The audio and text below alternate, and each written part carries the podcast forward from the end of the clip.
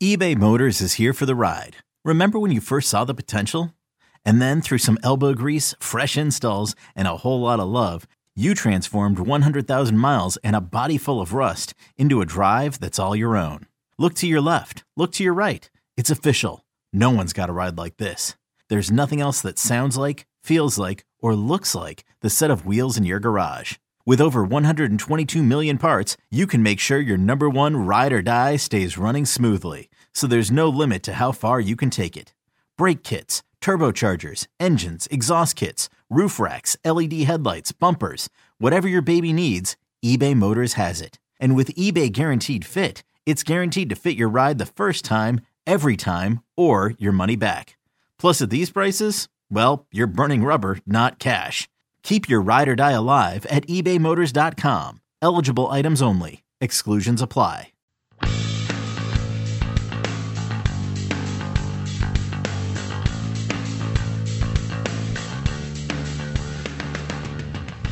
Welcome to the First Cut Podcast Players Championship DFS and Betting Preview.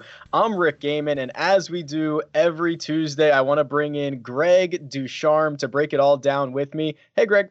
How are we doing this morning? This is a big week. This is a big week in our lives, don't you think? I'm pretty stoked for this. Uh, this is a good one. Not only do you get the best literally the best field in golf that we see on a yearly basis in terms of strength of field, but you also get an iconic course that we've all played on, you know, Tiger Woods 2004. You know, for like the last 20 years, this has been in every video game. Everybody knows it. You got the Island Green. This is just like a, a very familiar place to be.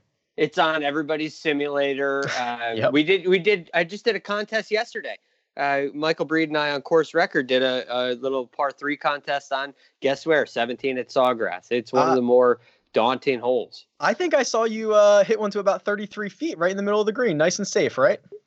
I hit one to 33 feet. I hit one to 24, 25 feet. That's up for debate. Uh, and then the other one, I missed long left. I had, I had a little case of the lefts going. I, I couldn't. It was the it was the traditional Sunday right that's a, location. That's a tough pin. Yeah. I just couldn't get at it. And I'm a little rusty right now. Not not that it's an excuse, but I was trying to go right at it. I was trying to go Rickie Fowler. I was trying to get it right at that whole location like he did in the playoff against Kevin Kisner. And I just kept uh, the middle of the green was just a magnet for me.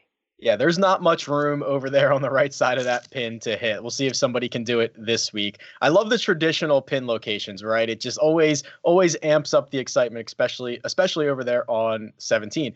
Uh, but let's talk about Sawgrass a little bit, Greg, before we jump into this, because it is not necessarily uh, always a difficult course. Last year, it ranked 23rd out of 50 in terms of difficulty, which puts it basically right in the middle of the pack. But there are kind of uh, there, there's some shots that can lead to big numbers out there. I mean, 17 is a very easy shot outside the fact that it is an island and there's water all around it. Uh, you dunk one in there, then you go to the drop area, which is probably even more of a difficult shot. It's kind of like an awkward yard. It's like we've seen big numbers put up at this course, even though it might not overall play as one of the most difficult every year. It, it's uh, kind of ultimate theater. That's why it's a perfect stadium course because you have you're going to see birdies and you're going to see bogeys. Last week, for instance, at, at, the API, we didn't see very many birdies. I mean, the winner goes down the he plays his last nine holes with eight pars and a double bogey. You're not going to see that at the players. You're, at TPC Sawgrass, you're going to see a lot of birdies made, but you're also going to see uh, big numbers, and that adds to the drama. There's there's extreme highs and extreme lows that can happen around every corner. It's one of the reasons it's so exciting. I mean, there's what 17 water hazards out here, uh, specifically water hazards, not not including not necessarily all of the penalty areas. It's yeah. there. There's danger lurking around every corner, but it's still gettable. Yes, it is. And actually, um, the par fives in particular are super gettable. Uh, I believe six holes played under par last year, and all, all four of the par fives did. So you're going to uh, see guys try to take advantage of them. I think every single one of them is, as long as you're in the fairway, you can reach all these par fives in two. Am I right? There's no no issue about it. They are are very reachable. You'll see irons in the most, depending on wind. Wind is always a little bit of an outlier. Uh, but it, particularly with say number 11 or, or 16 uh, 16 and 11 come to mind they're they're positional par fives. Getting the ball in the fairway is going to be critical.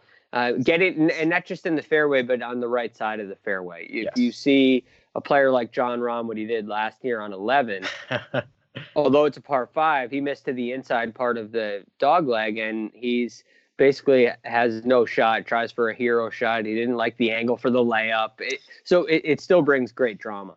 Uh, yeah, that is that clip, that two minute clip of Jon Rahm, uh, kind of you know walking off his caddy, who's begging him to throw it out to the right and not go for the green, and he's got the lead on eleven on Sunday at the Players, and he puts it in the water and like that was uh, one of my favorite two minute clips. I watched that like I don't know fifty times a year. It was fascinating, and it, uh, to me, that moment changed Jon Rahm's career in a good way I, I think it will end up being a, a defining moment for Jon Rahm where he really learned a lesson. And since then, we've seen him go on a tear worldwide uh, and and really mature as a player. Yeah, we'll see if he's got a little vengeance on his mind for this year. But before we jump into that, we were kind of talking about this before our mics went hot, and we were looking at the DraftKings player pool and the pricing. And because this is, I mean, I'm literally, it is the strongest field of the year in the strength of field calculations. This is all, you know, the Players Championship is always number one. Uh, basically, everybody but Tiger and Lee Westwood is here. And what that does, Greg, is at the very bottom of this player pool, there are guys in, you know, the flat min 6000 or 6100 that are really good go- I shouldn't say really good golfers but they are they're fine golfers i'm talking about guys like zach johnson adam long uh, jason dufner and and the stark contrast is that in most weeks, the six thousand or sixty one hundred dollar guys are are basically unplayable. Um, I'm not super excited to play any of these guys, but they are much more playable this week than almost any other week of the year. And, and they have they have the potential to make the cut. They have the potential. There's not a giant separator. So one of the reasons why they're unplayable typically. And one of the reasons why they're playable this week, last year you saw a Jim Furyk come in second place at, uh, here at the Players, and he's Jim Furyk is a, a, a probably a Hall of Fame player, uh, definitely a borderline, definitely in the discussion as a Hall of Fame player, but he's definitely on the tail end of his career. It was not expected to. I mean, he's a Champions Tour player right? He, he's he's not expected to win the the flagship event on the PGA Tour, yet he contended last year and had a real chance to win eh, against Rory McIlroy. And that's what this golf course offers. It offers so many different styles of play. That's one of the reasons you see so much uh, quote unquote randomness in the leaderboards at, at this venue. So you look at a guy like Zach Johnson. He has a a great chance of playing well this week. He has a great chance of making the cut. And so if you're if you're down in this area where you're looking at guys that are at six thousand dollars, a Jimmy Walker who's uh, at, at the bare minimum six thousand dollars, he's a major champion.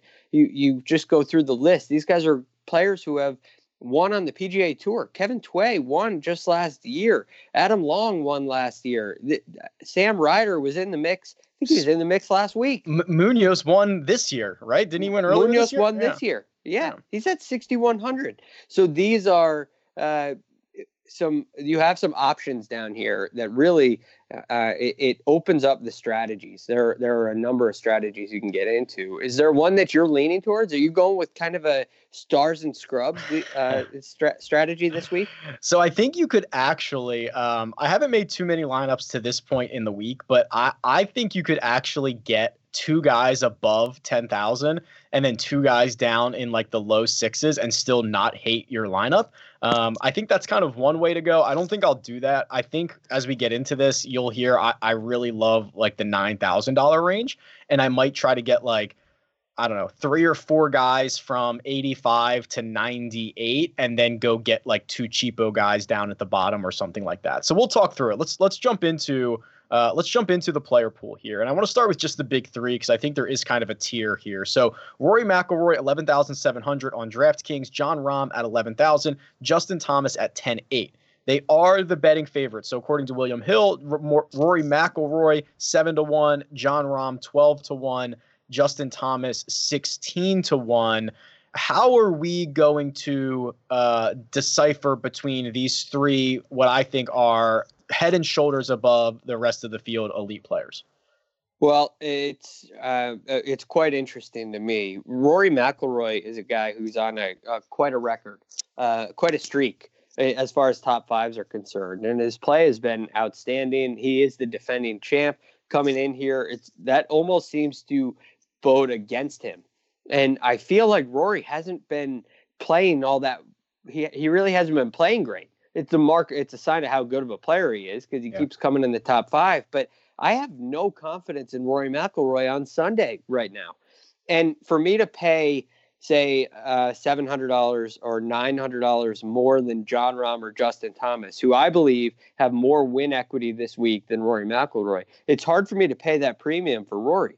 So I'm, I'm to me, if I'm going it somewhere in this top three, I'm looking at Jon Rahm or Justin Thomas. And I, Rory to me is is out. He's a fade for me right now. I am kind of torn here because I think what you just described about Rory is absolutely accurate in the fact that uh, he has not even reached remotely close to his ceiling and he will not finish out of the top five. That is kind of insane. So, you know, anything that kind of just bodes in his favor, one thing turns for him. He puts a little better on a Sunday uh, he probably runs away with any golf tournament that that that happens in. But I do agree with you. The the discount down to Jon Rahm at eleven thousand, or even Justin Thomas, who you know Justin Thomas kind of gets forgotten a lot. You know, we haven't seen him since the WGC. He missed the cut at the Genesis, but other than that, he's been awesome. Uh, he he to me is like you know we we did a season long fantasy draft over on on DraftKings uh, YouTube channel before the season, and I would have picked Justin Thomas number one overall. Like that's how highly I think of him. So I I I do really like the discount here. The guy for me who probably gets squeezed is just Jon Rahm, just because of his pricing. Um, you know, I I would I'd pay down the two hundred bucks to get Justin Thomas, or I would go up to eleven thousand seven and get Rory. So I, I think Rahm gets squeezed for me. Um, I hate it. I you know I love all these guys, but that's just kind of like the nature is we have to draw some lines somewhere. Do you think when when you look at these because see to me the the thing with this event is there's such a high risk of of a miscut. Yep. So is there a player? Do you think Rory McIlroy has the the smallest chance of missing the cut? Yeah, probably. Um, you know, he doesn't outside outside of uh, number one at uh, at the Open Championship last week. He usually doesn't post big numbers, um, so that that usually keeps him in play. And he's just been so solid. I mean, he's very clearly. I mean, he's he's having a, a literal historic season. When you look at his strokes gain numbers, I mean, his his his 2019 season was the best non-Tiger year ever. His 2020 season is nipping at the heels of that. Like it, it's just historically so good. So yeah, I would say that he he's got to be quote unquote the safest at a place where everybody's pretty dangerous. To me, Jon Rahm is the guy. I, I look at Jon Rahm as the safest play here. And I'll tell you why. When Jon Rahm gets himself out of position, when it looks bad for Jon Rahm, uh, i.e., uh, the World Golf Championship, Mexico Championship, where he gets off to a really bad start, he is a fighter and Jon Rahm didn't. He not only did he play two bad rounds uh, in the opening rounds in Mexico, but the the starts of those rounds were even worse. And he he battled his way back, making multiple birdies on the back nine. And yeah. so Jon Rahm has that kind of fight where he's there's never going to be any doubt in my mind that he's going to fight all the way to the finish and that's just what's required. I, I don't have. It's not that I think that Rory or, or Justin Thomas would quit. I just I think Jon Rahm has a little bit more fire, and he's going to go out and make sure that he make sure that he's playing the weekend. And I yeah. I really see him contending. So it's interesting that you find him get to be a squeeze. I find him to be the favorite in that group. Well, I I, uh, I think that's probably a, a, testament to how good all of these guys are and how yeah. close how close they all are that we can that we can even split hairs like this. Um, below that, so so this pricing came out early, which which rarely happens, right? I mean, uh, it comes out a couple days earlier, so there are some values in here. But Tiger Woods also already built into the pricing at ten thousand four hundred. He's obviously out. So what I think that creates, Greg, is this area uh, between 10,200, which is Brooks Koepka, down to Xander Schauffele at 94, which is Koepka, Dustin Johnson, Patrick Cantlay, Adam Scott, Xander Schauffele.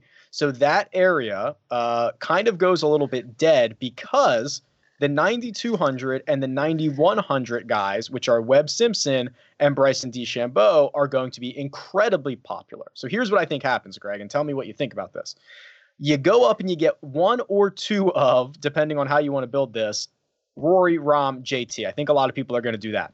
And then I think the next natural position to go is to the absolute chalkiest guys who have great form coming in, great course history, Webb Simpson, Bryson DeChambeau, and it leaves those guys in the middle as a bit of a dead zone, which I think is now the most leverageable. Because if you find the winner in this group of like five guys right here, you've kind of flipped the script on the entire field.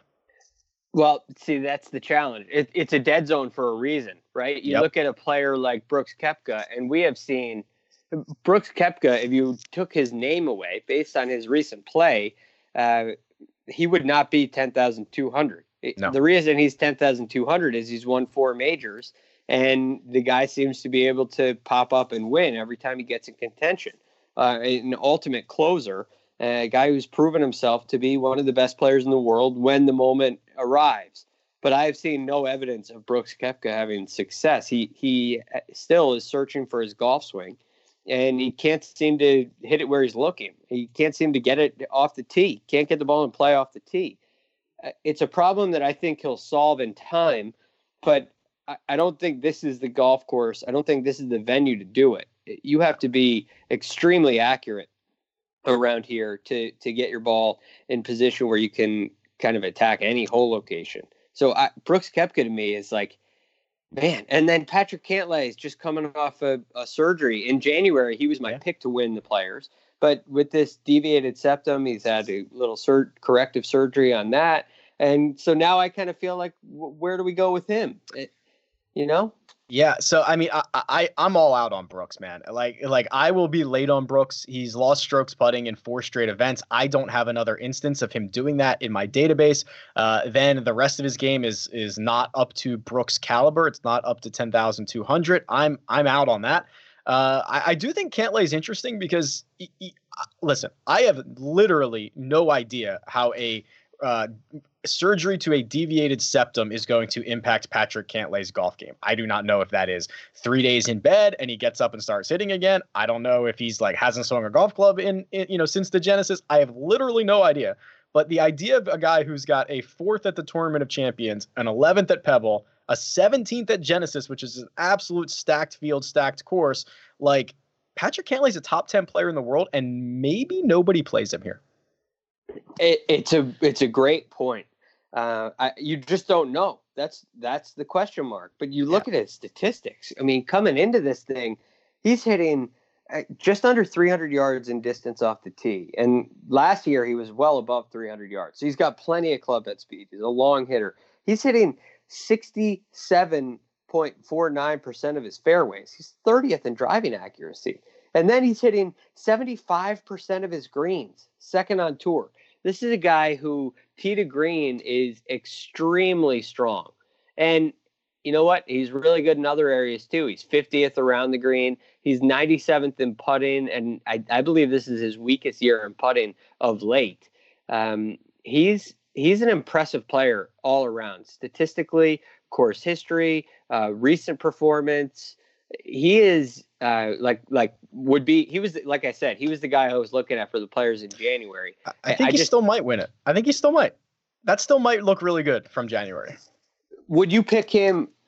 So are, are you thinking that he's a better play in a DraftKings lineup yeah. or, or a bet a bet to win? No. So there's a there's a it's a great point. So there are better bets than fantasy options. I think Cantlay is a better fantasy option because I don't think anyone is going to own him. So, like the game theory of this says, okay, you know, if he comes in at 9% owned, he's going to outperform that ownership, you know, much more often than than what, you know, his ownership would dictate. But someone like a Webb Simpson, for example, who I expect to be incredibly popular in the fantasy world at, at a course where there's big numbers popping up all over the place, I would rather just fade Webb in uh, in you know on DraftKings and in a fantasy pool of whatever it is, and just bet him at thirty to one.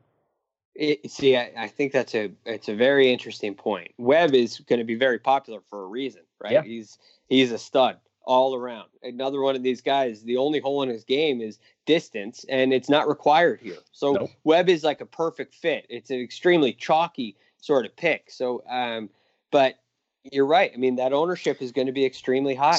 If I told you one of the nine thousand dollar guys wins the golf tournament, who is it? One of the nine thousand dollar guys wins the golf tournament. Webb Simpson would would be my favorite for that. I'm, I'm not extremely confident with Xander right now. Uh, I, I think Xander will be fine, but he's not in his tippy top form. Adam Scott gives me some concerns with his accuracy. He's been playing very, quite well, but he's he's not been very accurate off the tee. Um, I, I, like Adam Scott, but I, am not crazy about him to win. Like we just mentioned, the Patrick Cantlay sort of symptoms, and Bryson would be the other. It, it's probably yeah. between Webb and Bryson. Yeah, so I, okay. I, I would favor Webb. I I rarely have like hot takes or like hot feelings about this, but like I'm pretty sure Bryson's gonna win this week. It's it's kind of crazy what he's doing. Like this is the perfect trend of golfers who now have he's got three straight top fives.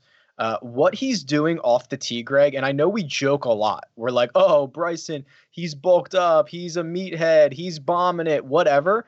Um, it's working, dude. Like it his is. his off the tee game right now. So his, this season that he's having would be the 11th best strokes gained off the tee season ever. And if you only look at from January 1st on, which is basically like, you know, he took the off season, the swing season, got, you know, took a lot of it off, uh, bulked up, got got into this mode, it would be the second best off the tee season ever. Like I'm not like it is unbelievable what he's doing right now. He's lapping the rest of the PGA Tour since January 1st and the rest of his game has not suffered. He's his irons are just as good. He's putting himself in contention every single week. Like it's fun to joke about Bryson having a TrackMan or two in the fairway of every shot during the practice rounds, but the dude is breaking the game and it's like it's unbelievable right now. It's extremely impressive and I give Bryson so much credit for basically what he's done throughout his entire career, right? He, he first of all, he's got uh, single length clubs. He's got this one plane philosophy about his game that is very unique the size of the grips or everything that Bryson does is his own, unique, and it's researched and it's all taking criticism, and he doesn't care. So I, I love that about Bryson. And then he goes on this mission to bulk up. And of course, it works. And people yep. were raised a lot of questions about it. I mean, you've heard uh, like Brandel Chamblee has talked about many times, uh, not specifically to Bryson. He actually has a different opinion on Bryson, but he has talked about how when players like Rory and Brooks and DJ and Tiger uh, increase their muscle mass, their speed actually decreases. With Bryson, as he's increased his muscle mass, his speed has increased. He's actually gained the results that he's that he has seeked, and it's extremely impressive. The one question I have with Bryson that I don't have with Webb is in the short game. And and at a place like TPC Sawgrass where distance is less of an advantage, it's always an advantage, but it, yep. it's less of a requirement. I guess is probably a better word. Do you worry about Bryson around the greens? And I know his short game numbers are better this year. They're actually yeah. it's quite impressive. But is is there any worry? Uh, a little bit because I mean you're right. Overall on the season, uh, his short game numbers are pretty good, but he was pretty bad last week, or at least in the in the in the third and, and fourth rounds at, at API, he wasn't very good around the greens. Um, but here here's the thing, and we'll we'll put a cap on we'll put a cap on my Bryson Love, and we can move on. But um, I, I already bet him to win. I got him at twenty two to one, which is what he is on William Hill right now. That is the fourth shortest odds uh, but here's the thing because the pricing came out so early, Greg, he's like the ninth or 10th most expensive golfer on DraftKings. So there's a yeah. gap there because, you know, you know, DraftKings didn't get to see the fourth place finish before they put the odds out. So there is a gap and I'm like, "Oh my god, like everything's going to make me be all in on Bryson this week." So that's that's kind of where I'm at. I, I, like it. I like the play. I have no no doubts about Bryson. Other uh, question is the short game, and I think he can overcome that. Yeah. All right, let's jump down to the eights because I think this is a very interesting section. So you've got Rickie Fowler who won this in 20, I guess it had to be 2015. Uh, yep. He's at 8,900, down to uh, Louis Oosthuizen and Sergio Garcia, who are eight thousand dollars. And you've got some names in here. You've got Sungjae, who is clearly a robot. You have Patrick Reed, who is on the Reed Revenge Tour. You've got Jason Day, who WDs in Orlando for the second year in a row. Like, uh, take your pick, Greg. There, there is uh, something for everyone here. It's a little bit, honestly, it's a little bit of an uncomfortable range for me. I'm yeah. not crazy about Rickie. Uh, I, I just, I'm still, Rickie's one of those guys that I'm going to be, like you said, I'll be late on Brooks. Uh, I'll be early on Brooks if it's in a major. Rickie, I'm going to be late on Rickie because I, I just, I want to give the guy time. And even if he is in good form, I still have questions about Rickie getting the job done on Sunday. So Rickie's a major question mark for me, and I, am probably not putting him in my lineups. Hideki, I'm a big fan of. Rose, I'm not a fan of. He's got to get this equipment thing figured out. This has been a two year deal for him. Im and Reed, you got to feel really good about. Day, yeah. you're just so limited with injury. Gary Woodland, I think I think it's a great golf course for Gary Woodland. Me too. I would exp- I, am a Gary Woodland in that range. If you're going to take Sungjae Im out, because he's probably the, I mean, he's the guy in that in that yeah. mix. The only question with Sungjae is how long can this last for? Is he really this good? Yeah. Everybody he, seems to think he is.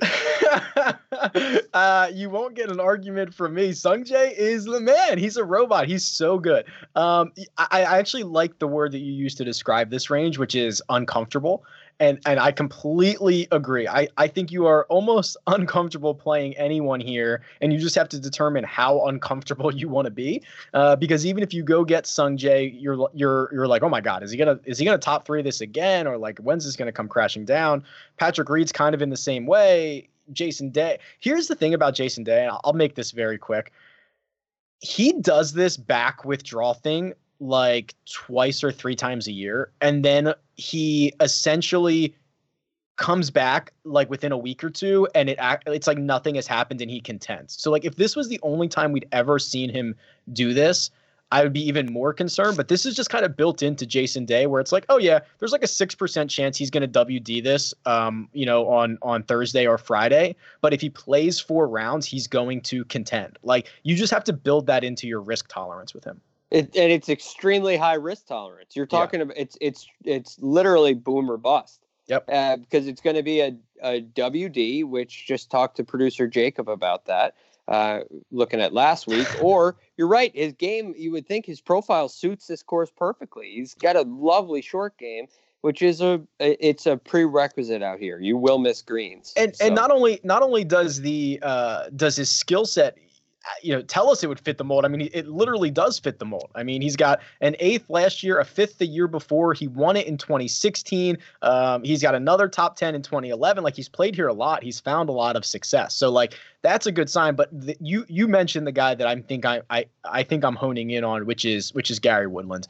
Um, yes, he's long off the tee, but he's actually better at shorter courses where he can kind of dial it back a little bit. Yes. He can just he can just get into position. His his ball striking numbers are out of this world. And and I feel like the story that came out of Honda was that really bad round he had. Oh man, Saturday.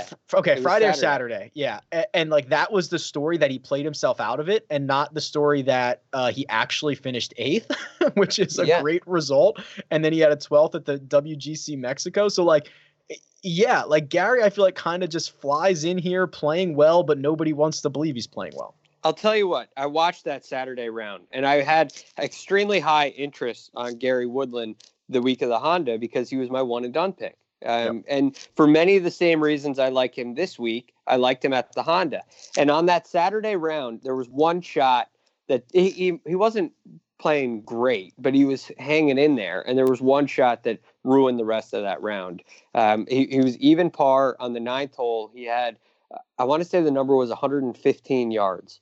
It was an extremely basic shot uh, into number nine with a wedge, and he, I, I, I thought it was the the pro tracer picking up the divot instead of the ball. He just he chunked it. he flubbed it. It went like 40 yards. Then he hit it over the green. Then he started playing hockey, and it derailed him and he made like a triple on, or something on nine, and then he ends up shooting uh, a couple over on the back. He was com- it completely threw him out of sorts. but he answers the next day. He comes back on Sunday with with one of the better rounds of the day, Yeah. 67 or 68, and and all of a sudden he gets a, a top 10 finish. Gary's great hitting less than driver off the tee. He is great at avoiding big numbers. Uh, that one on number nine was a that's not going to happen again. He uh, a PGA Tour player who's won the, the U.S. Open champ chunked a wedge from the middle of the fairway. It's not like he hit it into the water. So he is to me a great pick this week. I, Gary Woodland's my number one play in this in this Ooh. eight thousand dollar range. All right. Well, there are a lot of guys in the $7,000 range that I want to talk about. But first, we're going to take a quick break and hear a word from our sponsors. I'm Sandra, and I'm just the professional your small business was looking for. But you didn't hire me because you didn't use LinkedIn jobs. LinkedIn has professionals you can't find anywhere else, including those who aren't actively looking for a new job but might be open to the perfect role, like me. In a given month, over 70% of LinkedIn users don't visit other leading job sites. So if you're not looking on LinkedIn, you'll miss out on great candidates like Sandra. Start hiring professionals like a professional. Post your free job on linkedin.com slash recommend today. Robert Half research indicates 9 out of 10 hiring managers are having difficulty hiring. If you have open roles, chances are you're feeling this too. That's why you need Robert Half. Our specialized recruiting professionals engage with our proprietary AI to connect businesses of all sizes with highly skilled talent in finance and accounting, technology, marketing and creative, legal, and administrative and customer support. At Robert Half, we know talent. Visit RobertHalf.com today. All right, Greg, we're back, and thousand dollar range is kind of stacked. So I, I want to run through these fairly quickly. Uh, who I believe to be the most popular player on this slate, I think he will be owned in the vast majority of DraftKings lineups, uh, is Collin Morikawa at seventy nine hundred. Uh, he now owns the um, the longest cut streak. Uh, now that Tommy Fleetwood has missed the cut, he's never missed a cut um, as a professional or even in the in the pro events that he played as an amateur. Uh, the the big thing with Morikawa is for me, Greg, it's the ability to make eagles, which I know is kind of one weird thing to look at, but he leads the tour in eagles, and on a and what that means to me is that on par fives, you're putting yourself in position in the fairway because you got to be in the fairway to go for a lot of par fives and two.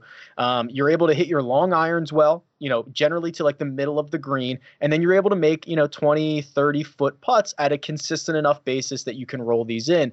And in DraftKings scoring, in fantasy scoring, Eagles reign supreme. And if you can get those around these gettable par fives this week at 7900 bucks, like this kid's an absolute stud. Are you concerned? Uh, like you go back to a Webb Simpson.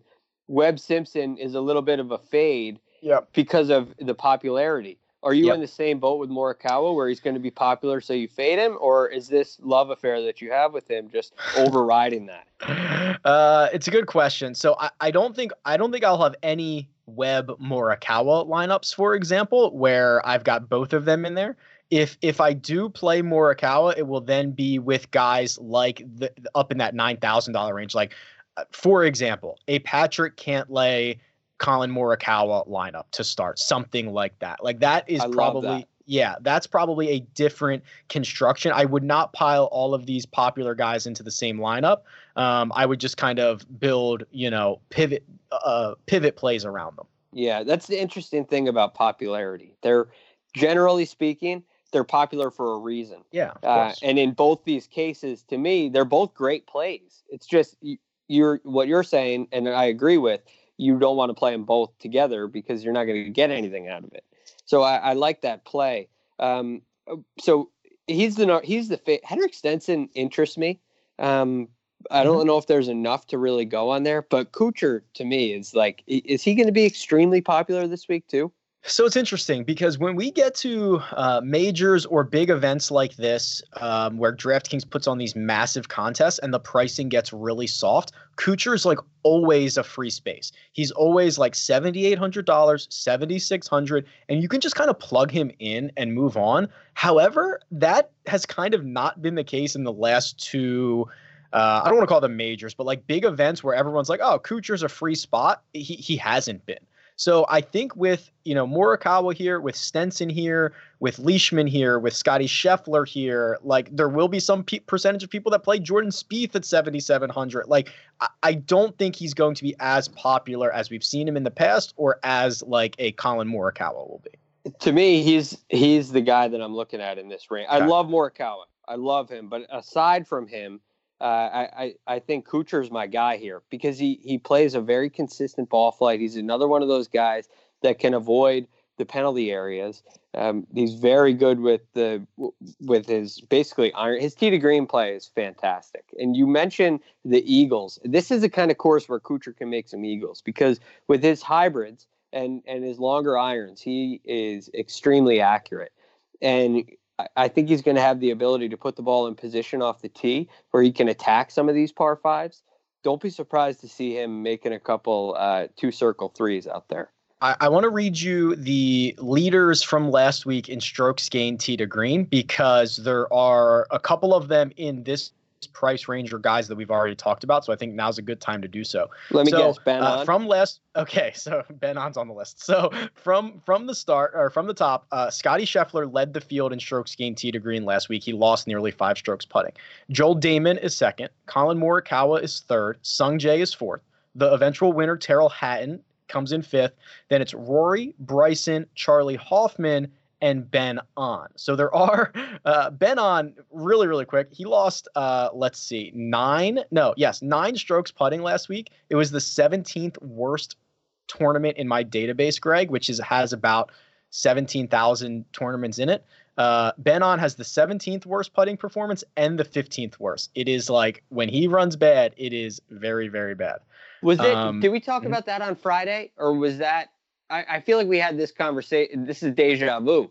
I yeah. feel like we had this conversation last Tuesday as well. Yeah, we have it every week because he literally because because he leads he leads the field in strokes gained tee to green every single week, and then he gives away. I mean, here's just his last five events. He in three of his last five events, he's lost nine strokes putting, lost six putting, and lost seven putting. It's absolutely insane. It's it, it's mind boggling that he can continue to do this. But yeah, we have the conversation every week. Yeah, how, I mean, how do you keep your card? Eh, you got to putt. You got to put the ball putting. The word putt comes from put because you're supposed to put the ball into the hole and it uh, it evolved into putt. And he can't put the ball in the hole. Uh, how does he? He is so talented. Yeah. With then any with the other 13 clubs in his bag, it it's remarkable. It's because the one week that he puts, he okay. So at Honda, the week that he gained one stroke putting, he finished fourth. Like that's all. That's all it took. Gain one yeah. stroke putting, you can finish fourth. That's how he keeps and his. Card. If he made a five footer on 15, he pro- he could probably win the tournament. Yeah, for sure. Um, Scotty Scheffler at 7,500. You know, we I loved him last week. I played a lot of him. He was actually um, he finished 15th in the tournament, but because he makes so many birdies and eagles, he was fourth in DraftKings scoring, which is obviously very valuable. Uh, 7,500 bucks again this week. But let me get your thoughts on Tyrrell Hatton, who now coming off the win, you know what we do to guys who won last week, but Tyrrell Hatton literally told us uh, he might be drunk until Wednesday. So, what do you think about that, Greg? It that worries me. Uh, I don't blame him. I'm not going to say anything bad. I mean, the guy the guy just won the Arnold Palmer Invitational. I give yeah. him all the credit in the world, and uh, yeah, he's probably buying himself another Lamborghini. Uh, he's going to be drunk until Wednesday. I, my my instinct is to stay away. Like I've always wondered in this fantasy betting world of in the game of golf that's expanding and growing to the point where we have podcasts like these that we do every week. Um, should should we get injury reports from players? Should we get reports throughout the week on where players stand with their health? Tyrrell Hatton is giving us a, a, a report. Yeah. Um, and I'm going to be hungover. It's it's interesting. It's interesting. I, I don't think you'll ever get it because these guys are independent contractors, and I also don't know how truthful they would be. And like what like these guys are probably always sore, right? Like, oh my my knee hurts, my wrist is sore is that yeah. is that enough to put on the injury report? For some guys, it is. Maybe for others, it's not because they've been dealing with I it for agree. ten years. It's a huge challenge. I actually think it would be too. It would be it would be more information that we would we would take that information and we would uh, make it actionable, and it would probably not be actionable data. Very interesting. It's just an interesting conversation. Uh, my only point in that is Hatton's giving us an injury report. yeah. Uh, it's a self-inflicted injury, and so for me, I I do think his game suits the course very well. Uh, if he didn't win last week, if he wasn't going to be drunk until Wednesday, he would be on my team. I, Yeah. I would be a huge. I'd be way up on him, but uh, he's a fade for me at this point. R- real quick, um, I'm out on Bubba Watson, who lost seven strokes on approach in the second round of the Arnold Palmer Invitational, a historical uh, worst, uh, basically, definitely for him and on tour as well. But there's also another guy here that I think we need to spend, I don't know, 45 seconds of oxygen on, and it's Jordan Spieth, who I, I, we were texting about this. Uh, Producer Jacob, you and I were texting about this. Uh, I was jarred to see three lines this week. Uh, DJ was 28 or 30 to 1, depending on where you got him, which was the longest odds I had on him in my database ever. Uh, Brooks at 40 and Jordan Spieth at 85 to 1. And I said, which one of these is the most jarring? And what did you say, Greg? Uh, Jordan Spieth, right? I mean, here's the thing with Jordan. You want a pos- Do you want a positive on Jordan? Do you have one? Yes. There's Okay. one positive for Jordan this week. Okay. He's playing with his buddies. This is this is SB 2020 Wow. Thursday and Friday. I mean, it, it's it's spring break 2020. That's all we have here. And so I think there may be a comfort level. Uh, there may be a, a camaraderie with these guys. You know, they're going to be cheering each other on. You know, there's going to be a lot of high fives. Uh, and and that's the that's the positive with Jordan Spieth. But man, I, I mean, how his odds or where, how he's ranked where he's ranked is really surprising because there's just no evidence for it. Spieth, uh, Fowler, and JT going off at 8:46 off of the 10th tee on Thursday. That's the group. And yeah, so what the, the point that I was looking at was it, it took Vegas so long to move Jordan Spieth to the, even this point, and he should probably be deeper, quite honestly. But 85 to one, it took like 18 months for him to get there. They moved Brooks off of 10 to one to 40 to one in like five seconds flat. It's amazing how quick uh, Vegas reacted to one of these guys and not the other. Yeah, that's what happens. DJ too, right? DJ was the other guy. DJ Yeah. is surprise. Uh, DJ is surprising to me because I feel like he can just kind of pop off, and he definitely has that capability. Where uh, and I, I don't feel like DJ's in a place where he's, it's so bad now, or there's there's fewer concerns with him, and he wins every year on the PGA Tour. So I, I'm going to correct myself because I believe I did say DJ, not Spieth. Uh, I just had Spieth on front of mind. Dustin Johnson's the most surprising to me in that group. I, I'd actually bet him. I, I think betting DJ would be a good play. So I I agree. I think DJ is by far the best play out of those three. And um the so I saw him at 30 to 1 when the week opened. Uh there is uh in my database, I had him at 25 to 1 for the tour championship, but that was a staggered start. So like that's not that doesn't really count His you know, his odds weren't really 25 to 1 that week, but he was starting I don't know, six shots back of Justin Thomas or something like that. Um, but really, we- we've never seen a number like this on on DJ in quite some time. Yeah, I, I'm not sure it's the best course for him, but I think he's just he's he's won every year for what since 2008. Yeah. So he's gonna get uh, he's uh, you have to feel like he's gonna get a win somewhere. And why not? Why not the players? Why not the players? Um, how about the six thousand dollar range? Because we we kind of teased it at the top, where at the very bottom there are playable guys. Um, Zach Johnson's of the world, Jimmy Walker, Adam Long, Sebastian Munoz. Those are the names that we mentioned. Um, but there's like fifty other guys in this six thousand dollar range. Um, I have one or two that I have already made some long shot wagers on, but I'm going to let you go first here, Greg. Is there someone or someone's in the $6,000 range that really catches your attention? Upper end of the six thousand dollar range, uh, Graham McDowell catches my attention. Okay. Um, there's a, and I see Graham McDowell as a guy that could be the Jim Furyk of last year. He is 23rd in strokes gained approach to green this year. He's 131st strokes gained putting.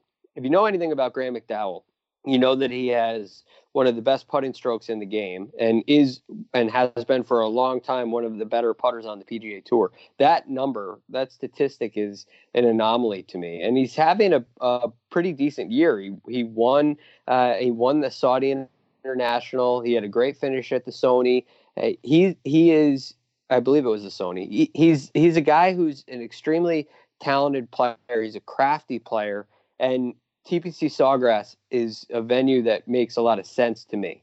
So I I do believe that a uh, Graham McDowell is a guy who could be a sneaky underdog. Um, and I do have some guys a little bit lower down, a little deep, because there's so many guys in the six thousand dollar range. Yeah, there are some guys a little bit deeper that I have in mind too. But I'll, I'll let you go next. I want to get your your top guy in this range. Okay, so I have two. Uh, they are the same price. They're both 6600. Uh, I think they will be popular plays, but I've also uh, bet them. So um, I'm pulling up the William Hill number right now, but on Max Homa and yeah. Uh, Joel Dahmen. Uh, Homa is 125 to 1. Joel Dahmen's 80 to 1. Um, I didn't. I, did not bet them outright, but I did bet them uh, top ten and top twenty because I think that's a much more realistic scenario. Um, so I'll start with Homa, who we I, we talked about. We were here a week ago, I believe, and we were like, "What's what is this going to be?" Because his his run earlier in the year, where he rattled off uh, four straight top 15s from Farmers to Genesis, was back to back to back to back weeks. And I was like, yeah. oh man, he might just be on a heater, Greg. Like he might just be on a heater. Like I don't think so because now he takes a couple of weeks off and he comes back at the API and he shoots. You know, the uh, uh, wasn't it the only round under par on the weekend? His on uh, Saturday. On his, Saturday, it yeah, was the only two, one on Saturday two under, two under on Saturday, and actually he was four under through 17 before he gave two back. Like uh, really tough conditions. I was super impressed by that. So I'm I'm starting to say, okay, no, Max Homa was not riding a four a four week heater. Um, he is a solid professional golfer that's going to pop off from week to week. And then kind of similar to Joel Dahmen. I mean, Joel Dahmen has been a, a top 10 machine this year. Um, you know, he had a 12th place at the Sony, he had a 14th at Pebble, and then he's gone fifth at Genesis uh, fifth at API. He finished 12th here last year. This one's kind of a no brainer to me.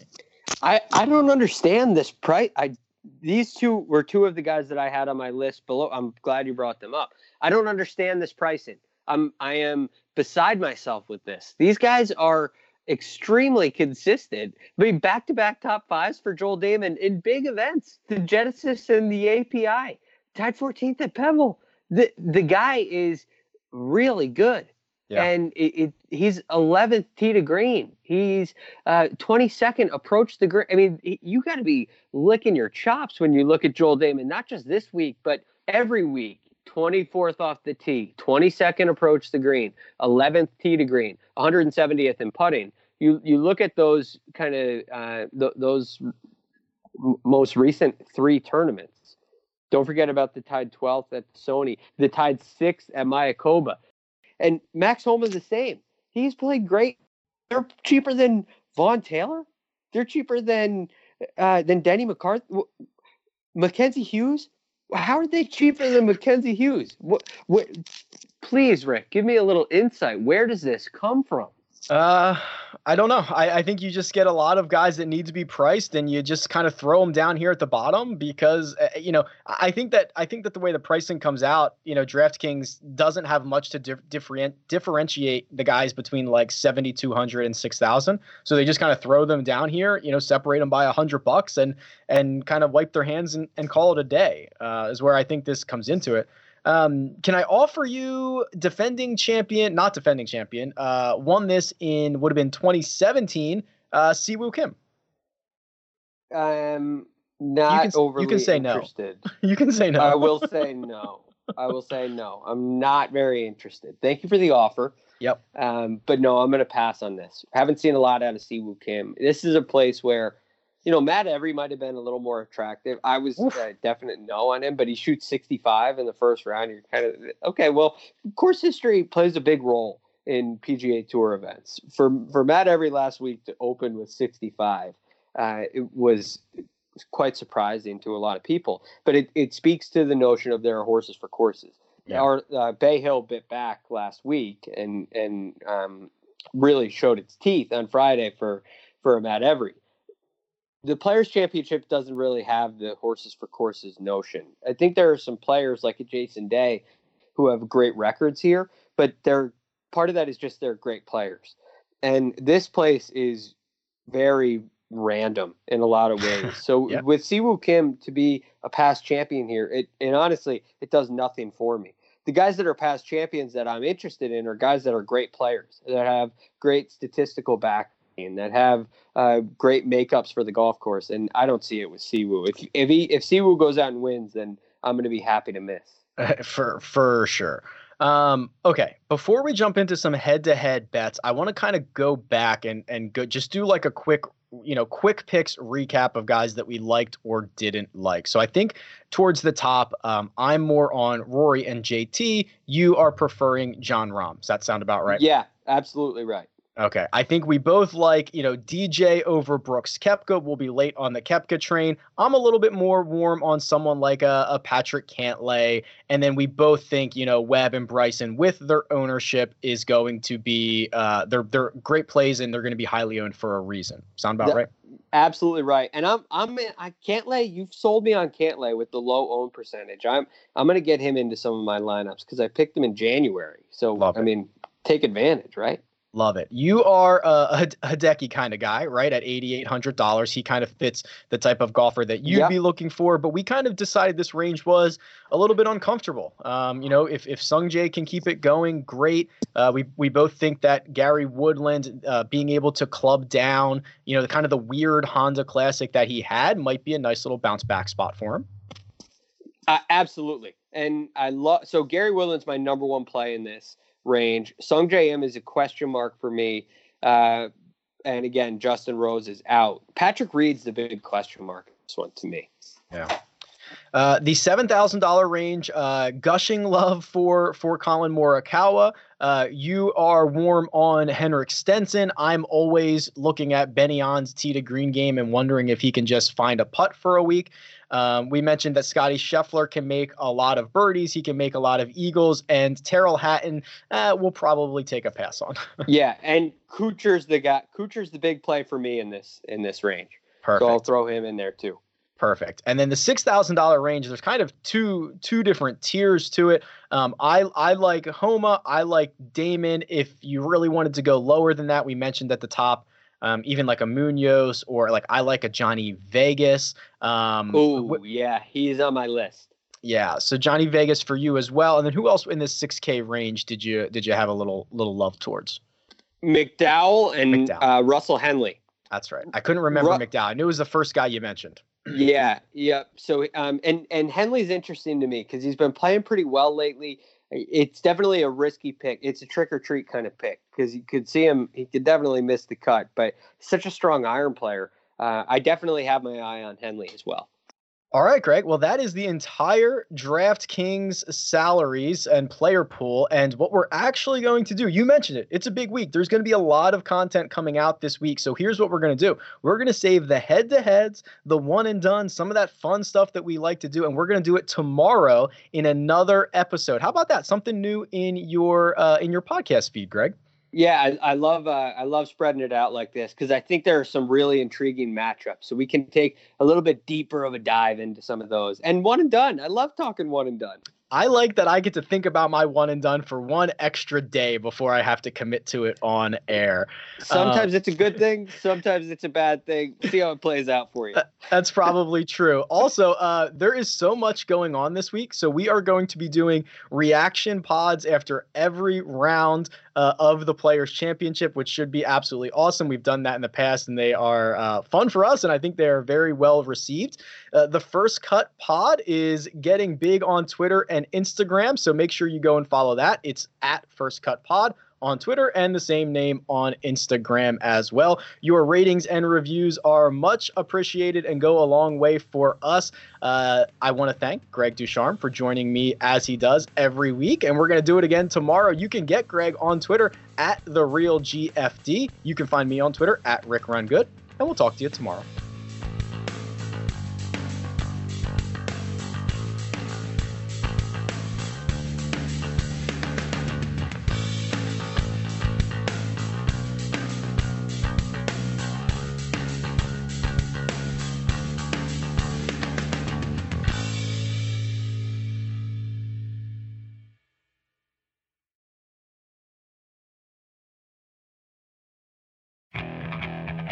Okay, picture this. It's Friday afternoon when a thought hits you. I can waste another weekend doing the same old whatever, or I can conquer it. I can hop into my all new Hyundai Santa Fe and hit the road. Any road. The steeper, the better. Because my all new Santa Fe is available with HTRAC, all wheel drive, so I can hit the trail without a worry in the world. Heck, with three rows and best in class rear cargo space, I can pack the whole family in with all our gear. We've got available dual wireless charging for our phones, so we'll never lose touch with civilization, and we won't lose touch with the primordial power of Mother Earth. So, which is it? Waste the weekend or do something a little more epic? And conquer it in the all new Hyundai Santa Fe. Visit HyundaiUSA.com or call 562 for more details. Hyundai, there's joy in every journey.